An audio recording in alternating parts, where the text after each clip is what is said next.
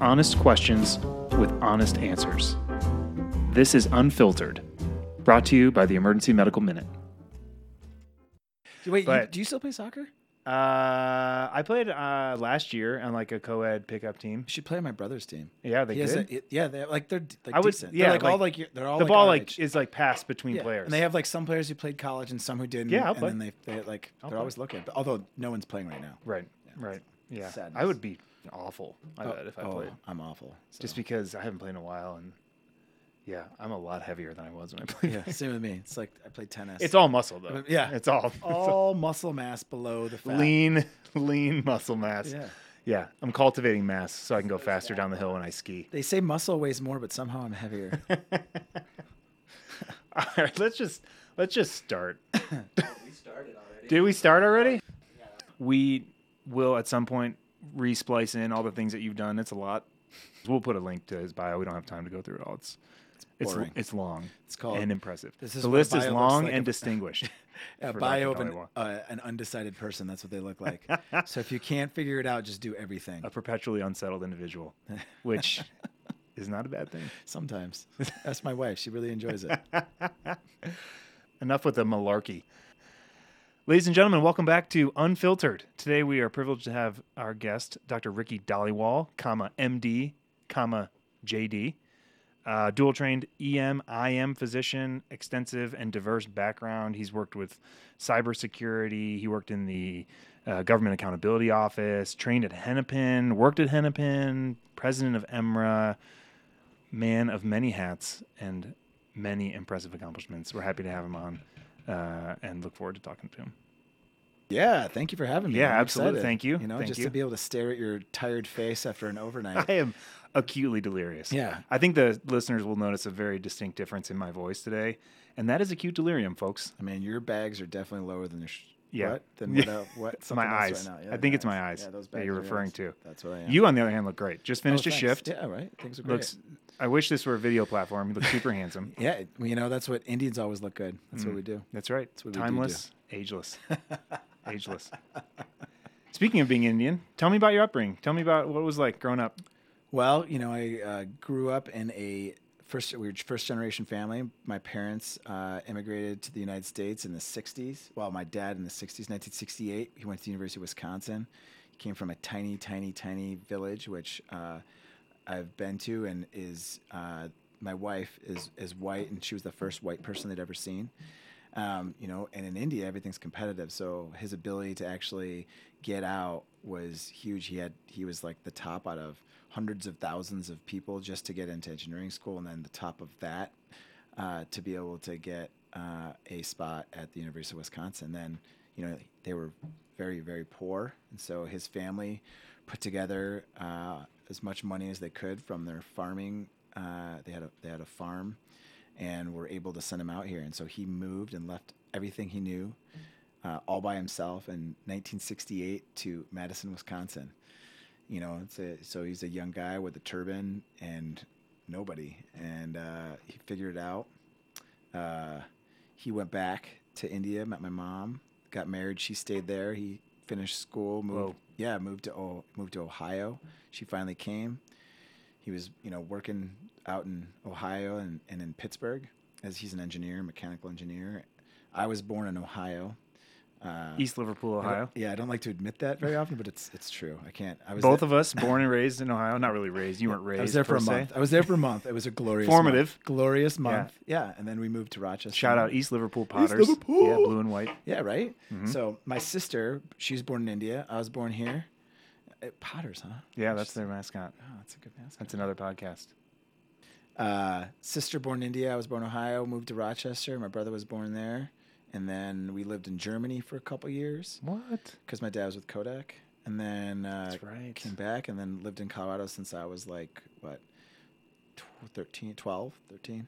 So Fort Collins, Colorado, dad, baby. Well, yeah, your dad is a badass. My dad and my mom both. Yeah, true. Absolutely, of course. So you know, they uh, they sacrifice a lot for us to get out here, and so you know, luckily, my sister, my older sister, my brother, and I have you know been we've been lucky. You know, they provided a stable stable home with the Indian culture and kind of blending in with with being American. You know, I th- I would I would say that they were probably a little sad that you know we've lost a few things like language. You know, Mm. although we're trying to get it back, we understand Punjabi, but speaking it, of course, you know, Mhm. just like any first generation, you're like, ah, you know, I'm just gonna speak I'm gonna assimilate. Right? Yeah, assimilate. And so, you know, and then, th- so pretty much everything we do is not and nothing compared to what my mom and my dad Yeah. did. To Did did they talk about that a lot with you growing up? I mean, this is where we're from, and this is what I, you know, this is what I had to go through to to to get you the opportunities that you're having, or was it kind of implied, understood, or No, it's fine. Like, so they talked about where they were from, you know, like, so we knew, you know, we knew we were Indian, you know, our community was Indian, you Yeah. know, uh, but, you know, my dad, you never really said that until we were older and we started really questioning about it. Mhm. And you, you realize like the crazy sacrifices him and my mom went through to, to get here. It's like, it's unbelievable, It is. honestly. It That, is. Like the story of, of, uh, of them getting here and, you know, how they've kind of made their way and now, you know, a good middle class family is uh, impressive. it is. So- It, it is. It's an incredible story, and it's an American story. As we we've talked about that a lot. That is Yeah. an American story. Yeah, I mean, I, I would, I'd like to think that, you know, Yeah. and so, you know, this day and age, things have changed a little bit, but I, I think that's still the story. It is. I agree. You know, and, and they must be really proud. You know, particularly of your brother. Yeah, oh yeah, Yeah. Right? Like I, he, we do have a golden child. it is my brother. You know, he, you know, and he will always rub it in. Um, so, but you know, I'd like. But you to- can't win with all of your kids. Yeah, exactly. You know, right? And you married up. I did. So I- I they can up. be proud of you in that way. Well, that's the thing, you know. I, I married a really smart lady, and so that uh, hopefully uh, puts a little bit more positive. They're not going to kick life. you out of the family Not yet. because she's in the family. now. Luckily, luckily. So, So- that's why I got to make sure she doesn't divorce me. Right. Good So, point. yeah, Good point. So yeah, she. You know, there will be better options out there I mean, every day. over the course of her life. Every day. Yeah, every day. Yeah. yeah. Even, I mean, even today, she accidentally called me while she was trying to get a console. She's like, "Oh, I must have hit the wrong husband button." It happens.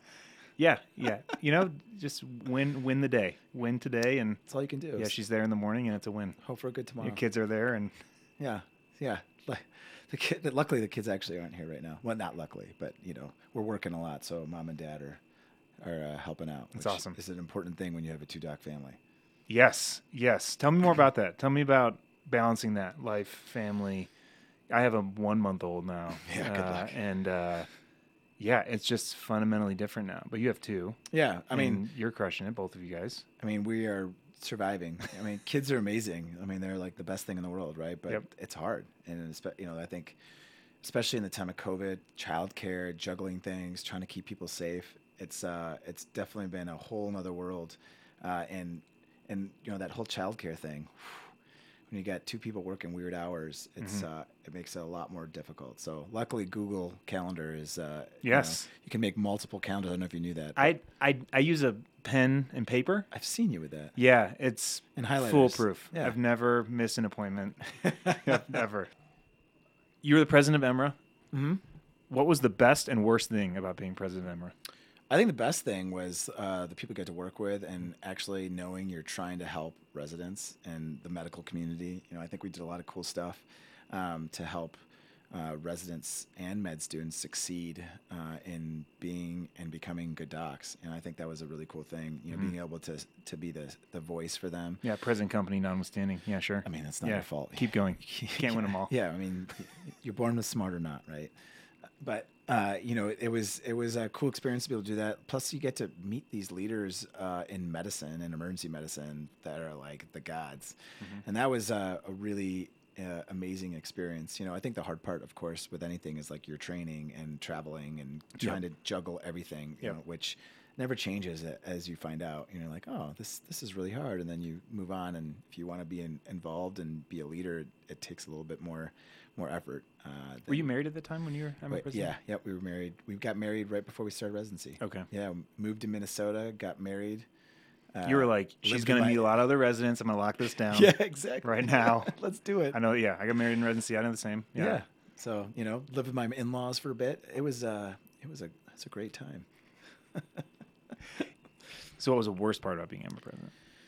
Um, I think I'm trying to think. Time commitment. Yeah, I guess time Yeah. commitment. You know, that was I think that was the hardest. Like just being away from my wife. You Yeah. know, I think it gets old when you're already busy. Yeah, it's Uh, exhausting already. Luckily, we didn't have kids at the time, and so that made it a little bit more feasible. But you know, that's always hard. But at the same time, get to travel to you know great places, meet meet really cool people and interesting people, uh, and get learned a lot of skills like from a leadership perspective. Definitely. Yeah, So- kind of a look behind the curtain early on from an operations perspective. and Yeah. all the political stuff. Yeah, it's I'm sure invaluable. You know, Yeah, we'll see. I'm still Well, still, still working on it. one day you'll, you'll you'll find it, I'll find out. and when you find it, you're gonna let me know. Yeah, I got, I got a couple more degrees and then we'll do it. So we'll get back to you. Um, you were faculty Mhm. at Hennepin. Yeah. After you graduated residency. Yep. Uh, so you've now spent a good number of years in both community and academic jobs. What what would you tell folks you know who are looking at both coming out of training? You know, what was your kind of thought process, and how has it changed as you've changed uh, settings over the years? Yeah, I think um, so. I will say that I was truly happy in the academic world. I think there's something about um, and being an academic academician. Mm. Mission, yeah. Um, Mason, look that word up. I'm not sure. Yeah. That one, it's a word, and two, what it means, and Yeah. splice it out. If you know, splice out what I just said because I can't not know something as the host. Thank you. academician. Uh, Country of origin. uh, yeah, I mean, I feel like it pushes you. You know, it, you know when you're in that kind of space, especially at Hennepin. You know, they they were they're always been the the tip of the spear, right? Is that- that's, That's right. It's Yeah. like Guam. they're one of those they're one of those programs that pushes the envelope on everything and so it requires you to really be knowledgeable and be unafraid Mhm. to to try new things and the only way you do that is by understanding what you're doing right and so i think that's uh yeah see it's a word I It's a word. academician According to what is that website? G- Google? Nah, I don't believe it. just watch spellbound I don't believe it. yeah uh so i feel like um being in academics there's a there's a different feel to it i'm not you know i wasn't huge on the research part but i was doing admin work which i Mhm. really enjoyed and so i think that's one aspect And then you go to the private world um, and you know there's i think there's a happy medium you can still continue to teach Yeah. and push yourself but you just got to find a way so like Yep. things like like what you're doing like you know you know medical minute doing things like this um, and finding ways to to be able to continue like that teaching piece Yep. you can still do it and you know the private world, yeah Yep. right nursing. but private world's different you know your your underlying goal not maybe not goal but the things that are most important uh, in the private world may be a little bit different in Mhm. the academic world right whether that be you know how you bill things how much critical care you know those kinds of Throughput. throughput, right? Metrics, but not not that those aren't important. They they still matter in academic center, but you know I think there's a there's a, a, a different level of uh, expectation. I Mhm. think in, in that regard. So, you know, I think I think you can find your place uh, in either way. Um, but if you truly love, if you truly love to do, you know, papers and you know teach and those kinds of things, I think you know the academic world can is maybe might maybe more suited for you. But there are private jobs, you know, like you know what we're doing, you know, at our jobs, Yeah. you know, that you can find the best of both worlds. Yeah, it's just got to be the right fit, right, in the right the right environment. You've you've had a couple, you know, now new jobs as you've kind of transitioned across places. What what would you tell folks would to if you could pick one question that you would ask, you know, before you go into a new job for someone coming out of training? What would you what would you tell them to to ask?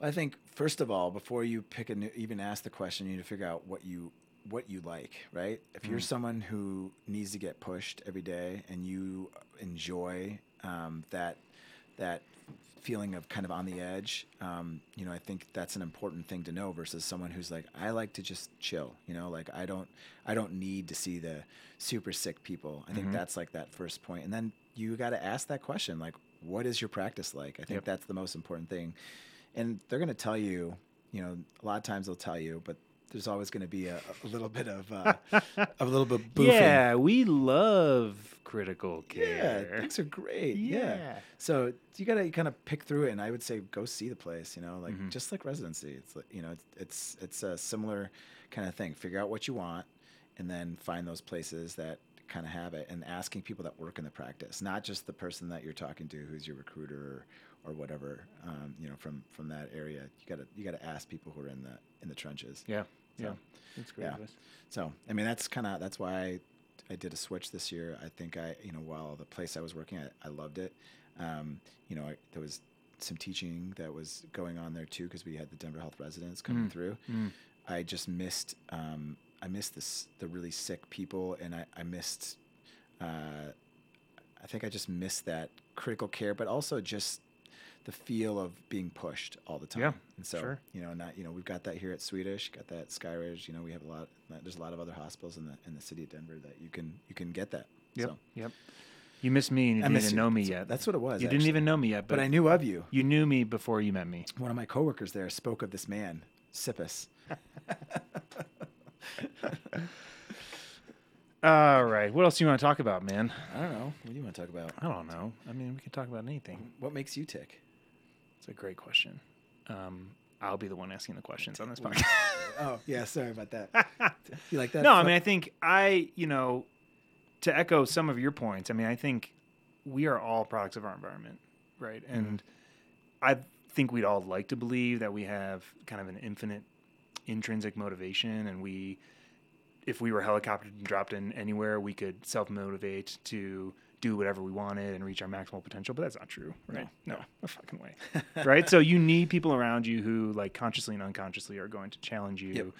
and push you to do better. And I think your points about trying to find that uh, when you're looking for a job is is, is, is true. and coming out like that's a huge thing because Uh-huh. you got all of you have the skill set that you like you have and, and you can lose really quickly. if you don't use it, you lo- yeah, if you don't use it, you lose it, right? I mean, that's what I've heard. It's true though, and and I think, and you know, in the on the in the clinical world, that just that mentality of challenging, you know, challenging ideas and challenging, you know, if something is literature based, if something is evidence based, and and that mentality, that academic mentality of being up to date with literature and you know and constantly refreshing and constantly learning new procedural techniques and best practices. I mean that that's something I would say I continue to try and struggle to find time to do. Yep. Right. I mean I think you get into the community setting and you you get into operation stuff, you get into med staff leadership, you do, you know, throughput, you do ultrasound, whatever, but you you're not doing monthly conferences or, Yep. or weekly conferences and journal clubs and you're not being challenged by that, you know, attending on shift who's the critical care guru in your residency and who's gonna, you know, rip you about vent settings and you know, you're not doing that, right? You're not doing it on a regular basis and uh, you know, so you have to find people who will do it and challenge you to do it so you don't look dumb. Yeah. I mean, that's what it comes down to, right? Like you want like you don't want to sound stupid at sign out. yeah, You know? exactly. Like you don't want to like, you know, be like, yeah, I gave, I, yeah, so he's on octreotide. Like, you know, like, I mean, that was wrong. what? Yeah, I mean, but it's also like patient care. Like I- Totally, I, wa- totally. y- if you aren't motivated to want to give the best care that you can give, I mean, then you're not going to push yourself to keep getting better, Yeah. right? And I think that's what it all comes down to. Like, I feel like if any every physician should strive to give the best care they can. And the only way you can give better care is by knowing there that you need to continue to learn. yeah, right. you've got to be humble, right? I mean, yeah, the patients are put on the earth to humble us. it's true. First, f- second, third, and fourth. I mean, that's if, if and when you know, I retire, that's going to be like my career tombstone. Is going to say, Humbled. humbled. Here lies Nick, Mic humbled on a daily basis. Mic drop. but it's true, right? I mean, it's it's just it's atypical presentations and it's Yeah. changing, you know, therapeutics and diagnostics, and it's it's, it's humbling. Yeah. Well, and then you got to find time with all for all this stuff. When, you know, you just had a kid. I mean, the, it's, yeah, it, plenty of time. your it, priorities change really quickly. It's true. I, this might be the last unfiltered for a year. I don't know. I mean, probably. it might it might be. Well, just remember if you don't use it, you lose it. Ooh, There's another thing, pay. pay. I think, um, you know, a lot of a lot of folks, including myself, you come out with a lot of debt, right? And so Mm. you're partly No, not familiar. never, right? So you're partly I paid it in cash. Yeah. Now you're. pay- Like Every you- month, I walked into the the registrar's office at my medical school and just dropped a big stack. Oh, that's nice. Yeah, and I just said, "Don't ask where that came from. I'm not. I'm not gonna ask. Don't ask. It's not going to be on this I podcast. was, I was noticing you got a lot of scars there. Um, whatever it takes. Whatever it takes. If you don't use it, you lose it. Keep going. What were you saying? No, I was just saying. Okay. Uh, you know, you're you're driven now, like from a financial standpoint. Like, Yep. sometimes people can't take the jobs they want because it doesn't pay as well. I mean, I'll tell you, like, living in Colorado, Mhm. you know, we are 50 out of 50 in terms of pay from any other state in the country. And I, I left Minnesota, which is very high, you know, high compensation place for emergency physicians. and it's a huge deal, right? But at the same time, you know, I would say that I'm in in many ways happier, you know, because I'm in a place that after I get done with work, I can truly enjoy. Not that I couldn't in Minnesota, but it's just like a different world. Sure, you know, sure. being near family, that kind of thing. So, Yeah, you just have to put those variables into your family's equation. right. Yep. And uh, things are But the slope of that line is very different. Yeah. yes, it is. That slope is very different. Find a side gig. You know, what we could talk about. We could talk about advocacy in, in medicine. Let's talk about that. Yeah, I mean, You're a man of color. Tell me about what it has been like to be a man of color practicing medicine in the last five to 10 years and what I, as a white man, don't understand about that.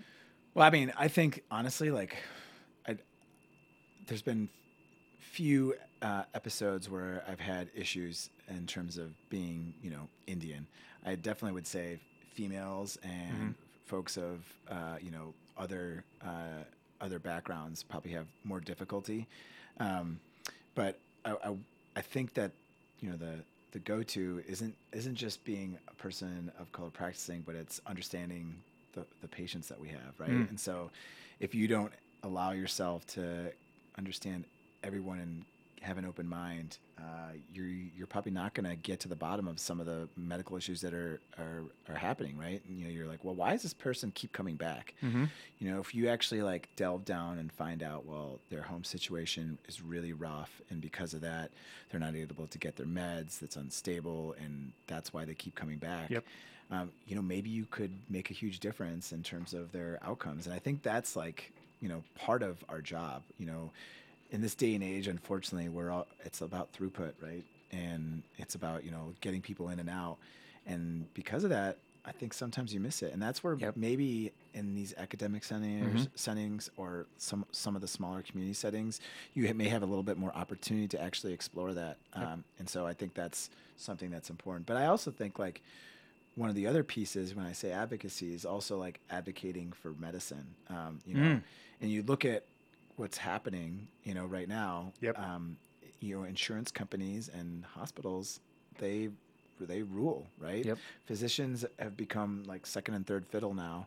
Um, you know, providers are no longer the ones driving care in a lot of places. It's you know, it's um, bottom lines and you know nursing and and um, until unless physicians um, you know EM or whatever really try to take hold of this and understand it we're not we're it's just going to continue to get worse and we're going to be less and less happy with our practice I was going to say that is time and time again shown by studies to be one of the leading causes of burnout. yep Lack of control over your own practice. yeah like the Right. autonomy right? Autonomy. we love emergency medicine is all about autonomy Mhm. and if you don't have that like it sucks sometimes right um, you know just think about like your last shift you know if you're like well i need to do these these uh, sepsis criteria right? I got to do this. Um, even though you think it may not be the best practice Mhm.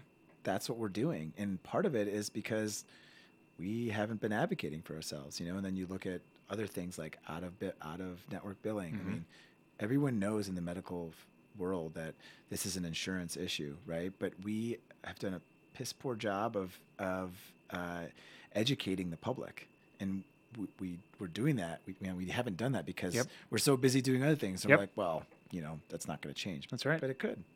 So i don't know. I think that uh, the next phase and that's really important um, from you know people who are coming into emergency medicine is that you got to take the time to understand the issues that are happening because it's going to affect you like a lot way more than you can think in the next five to ten years I believe, yeah, I believe that. I think you have to understand how the health system works, what Mhm. the health system prioritizes, what, you know, what's the language of a health system administrator, Yep. right? Yep. You know, because that's going to have to be a language that you're fluent in if you want to be a leader in today's modern healthcare, right? totally You know, and I think, you know, you you you hit on the head. Uh, I don't. There's a lot to be said about how hard it is to gain back, you know, land turf that you've lost Yep. in that world, right? Because the other entities, hospitals, insurance companies are experienced in PR. They're experienced in, you know, wo- you know, look at look at television advertising for insurance companies. Yep. you ask 10 people what an insurance company does, and they're convinced that the insurance company's chief primary concern is to help you as you know as a consumer and, and to for your wellness and your care. And and there's just an inherently positive you know kind of opinion of insurance companies because it's of an, like an intentional effort to you know portray that. And yeah insurance fills an obviously i mean it's an important role. It's a it's an essential cog in the in the healthcare system. But you know they're better at self-marketing self-promotion. They're better at public opinion. And uh, political advocacy and Yep. being involved on the hill and all the thing you know things that physicians aren't interested in Yep. frankly and don't do well you know and there is a subset of physicians that are good at the financial part of it i would say but even that is you know Changing. minuscule conti- compared to the number of people who are good at it from you know hospital side or insurance side or farm side pharma side and you know and- legislative side, Yeah. that's where it all it all drives from there. I Yeah. mean, I mean, look what happened here in Colorado. You know, we kind of emergency medicine cut semi blindsided. We all came together finally. You know, Mhm. as a as a cohesive group, which was really important. But unfortunately, we hadn't spent the time as much as we should have to build that uh, understanding with legislators and that trust. And so, you know, this year, just in general, we we made a concerted effort in the state to really become the the go-to uh, profession um, for legislators to get their information, Mhm. especially in the time of COVID. You know, and I think important. emergency physicians fill that niche. And I'm biased. I mean, I, I fully recognize my Are own you? bias, but but we fill that niche because that's what we do. Yep. I mean, right? Like there isn't really another specialty that, as frequently as we do, interacts and touches with every other specialty. You know, medical and surgical specialties. Right. That our job is to communicate things amongst players with very diverse perspectives and d- very diverse motivations Yep. You know, and to communicate it really on a layperson perspective to patients as well. You know, and that's what you're doing to legislators, right? You're taking complex medical terminology and principles and trying to boil it down to a politician in a way that you think can be broadly applicable and and and I think that's what we do on a daily basis. So Yeah. uh, we should take the leadership in that, you know. In addition to what we've already touched on is, you know, the role of medicine in COVID, right? I mean, who's being put out in the public eye?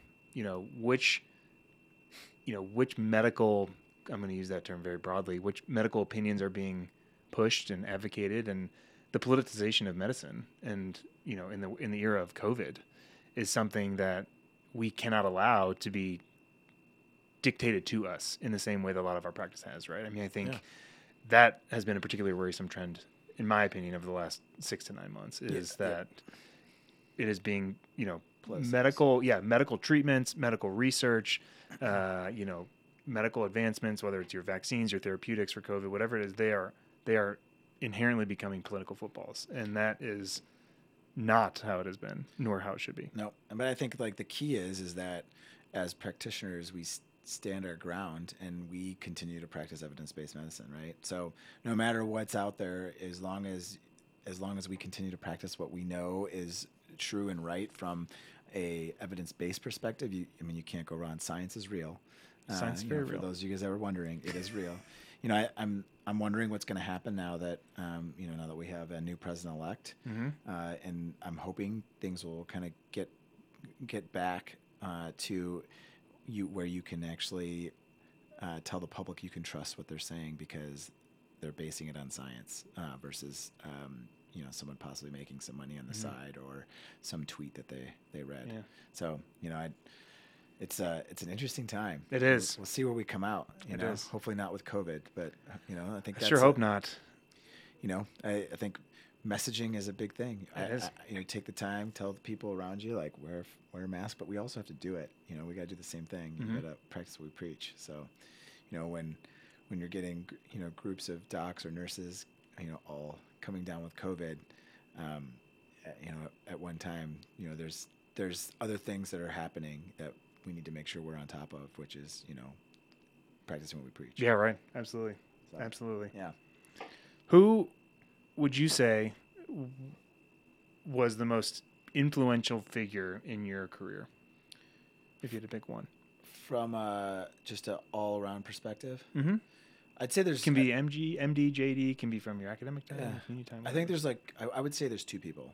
So one person is a guy by the name of Steve Anderson. So Steve Anderson, um, he practices out in Washington, um, and um, for those of you who know him, you know how amazing he is. So you know Steve, I'll just describe him. He's a hilarious guy. He's got a rat tail, uh, and he cares. You know, he is someone who got good at practicing medicine, and then advocated, and so he helped change things within the state.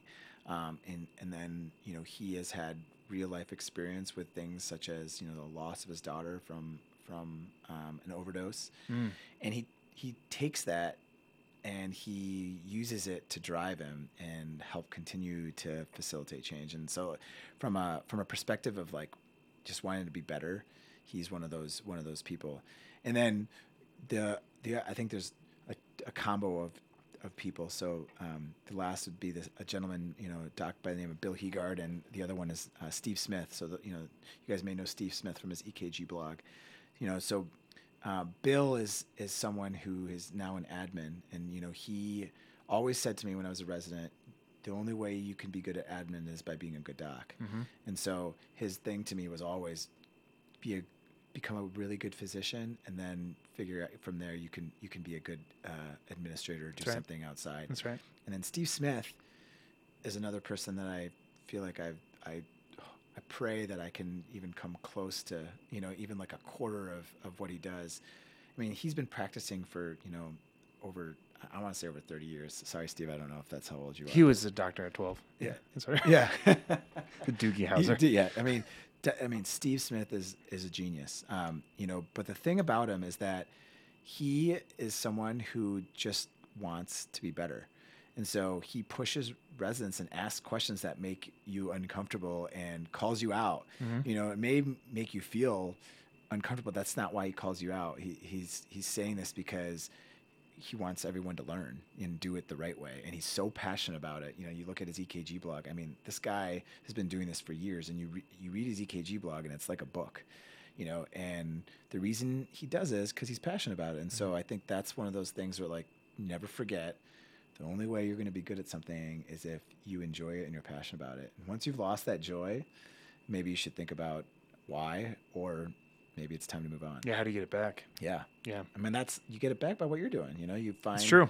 You find other things. If you just do medicine, I, I don't know. I, I I'm one of those people that believes that if your if your only thing is like medicine, you're you're gonna burn out. You got to find those other pieces that make you happy in life. That's right. Complementary pieces. Yeah. Absolutely. You know, whether it be family, skiing, whatever. You know, just find it. So, but that's why those three people have like really affected me and how I think about things. You know? Yeah. And I always call like I call Steve Anderson whenever I have an issue. I mean, he's the one that I like. I'll call for advice, and he's always there. He's always like Mhm. gives a, an amazing answer. That's like great perspective. I mean, that's why I'm I'm in in uh, in our group now. You know, is because he was like, if that's what's gonna make you happy, you got to do Yep. it. So Yep. It's a hard decision. but You have to be, and you have to be available, and he's available, Yeah. which is the start. All right, man. What's you know? Finally, uh, what is your teaching style? What how would you, what would you say that residents or APPs that work with you, or nurses, or you know, folks when you're doing your IM stuff, what would they? How would they describe Ricky Dhaliwal, the teacher? I think it's a combo. So I'm a see one, do one, teach one kind of person. Mhm. I'm like, you know, I will show you how to do do whatever. You know, if you if you want to learn, and I'll I'm excited to do it if you do, and then you see it, and then you, you do it. You know, if you need help, you need help. And then I think the other part is is uh, asking questions. You know, I uh, I will ask like probing questions to get your opinion, and then uh, give you my insight after that, and you know that way you can make your own practice. Because I think the key about this is that you know we all like we listen to EM Rap, we listen to you know all these different podcasts. Yeah, the emergency medical minute. The emergency medical minute. Sorry, yeah, that's what I meant. Emergency medical minute. But no, we can listen to both. you, you but you get all this information and we just talked about this you know there's a lot of misinformation Mhm. right and so if you don't take the time to come up with your own opinion and have facts behind it like read the data you're just you're you're not going to really understand why you're doing the things you're doing and sometimes you're going to be doing wrong things because you didn't actually take the time to figure it out yourself and so you have to stake your claim. you do You can't wish and wash and what you know, you have and to your point of asking questions, tell me what you would do. Right? You have to stake your claim, Yeah. and you can be wrong. Yeah, I mean, and the thing is, is that the thing about emergency medicine is that the practice is different. There's a there's a even within the city things are different. Mm-hmm. Then you go regional, right? I mean, the, I I can tell you that I do things way different probably than you do in some things, right? Yeah, You know? probably a lot better. Yeah, yeah. I've been told. I mean, that's I'm not going to say that, but you know. But that, but that's a low that bar. too. That's a low bar. yeah, I so you know, I would expect a little bit more from you. Right. Yeah. I mean, yeah, that's that's just how it goes. But I, those are the things. Like, I I don't think that. I mean, there's definitely wrong ways of doing things. But Correct. I I think that there's multiple ways of doing things, and not knowing and understanding that that those are out there and figuring out how you're going to go about uh, learning it is really important. So during residency, that's the time you take, especially uh, to understand literature and like figuring out how do I analyze this Yep, literature. that's right. Because no, you're not going to have you know your your your Your faculty facu- mentor, yeah, walking you through an article, you know, every other day Yeah. that says, "Did you look at table one?" yeah. the groups weren't even the same. So it's like, yeah, no, but you have to learn the the mechanism of how to do it. Yeah, because I mean, the next thing you know, you're going to be giving chloroquine, hydroxychloroquine, to a patient for for COVID. Wait, No, That- yeah, you get high that- doses. High doses. doesn't work. No, it works really well. You just wait till they have an arrhythmia. It has an give them effect. More. I, th- I think we can definitively say it Yeah, has I an mean, effect. they won't get malaria. It's true. That sounds like a lot of internal medicine. We'll have to push that back to another pod, podcast. Yeah, yeah. I mean, you want to talk on internal medicine? we can do Yeah, that I too. am. Yeah, next time. next time. This is the emergency medical. Oh moment. yeah, sorry about that. Hey, we do a lot of IM. No, yeah, no. I actually, uh, it's it's pretty cool. that you- You're still keeping that practice active. It's pretty cool. Well, I got I got to take the board. So Whoops. Board eligible physician, Dr. Ricky Dhaliwal. that's me. it should go fine. It should go fine. Yeah. Yeah, that's a that's a, another test. So th- it's, it's true you order more than one dose at a time. It's actually queue some number of hours. Uh, yeah, I mean, there is, you know, every once in a while I do one times, but you know, there, yeah, there's a queue. That queue in front of it means something. And you're supposed to know how often you give it on a regular basis. I mean, it just depends. I mean, this day and age, I mean, with the, with the number of patients we're holding, I mean, you better learn that queue. That's right. Observational medicine is the next frontier of emergency medicine. I mean, it's already there. yeah, it's true. It's true. It's, it's the great uncompensated frontier. Get used to it. It's all going to be acute care continuum at some point. Mm. You know, it's going to be the ED and then the ICU, and then the rest are going to be something else. Yep. I don't know. Look at what Dispatch Health's doing. You know, Ooh. they're flipping it on its head. Ooh, shout out. Yeah, shout out, right? Now it is the future. What? Speaking of the future, last question. I think I've said last question before, but this is actually the last Okay, question yeah. because you look like you're falling asleep. uh, I did fall asleep twice. I'm gonna have to go back and. This poor guy didn't overnight and got like seven minutes of sleep. He he doesn't look like it at all. Uh, well, it's a lot of it's a lot of caffeine. What does the future hold for Ricky Dhaliwal? Answer that question in whatever way you would like. Five years, ten years, one Yeah. year.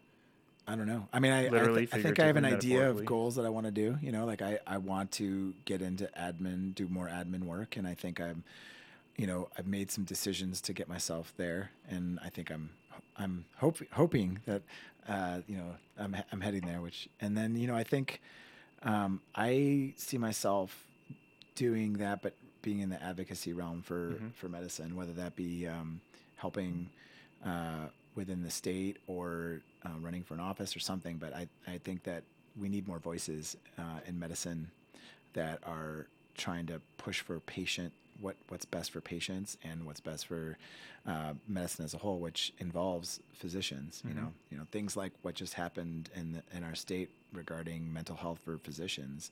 It's a travesty.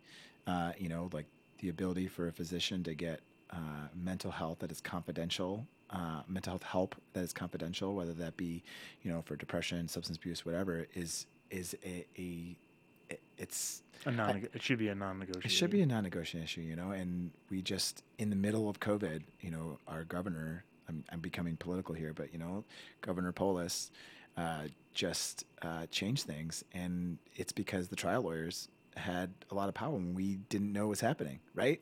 Mhm. And that's the kind of thing that we need more emergency medicine uh, physicians, um, you know, on the ground floor of legislation, Yep. and that's how you do it. Ladies and gentlemen, Dr. Ricky Dhaliwal. Not the last time we'll be on the podcast, but uh, appreciate your time. Thank you, sir. Enjoyed it. We are on a quest to provide the world with free medical education. Please help us out by rating us on iTunes, following us on social media, and subscribing to our newsletter at emergencymedicalminute.com.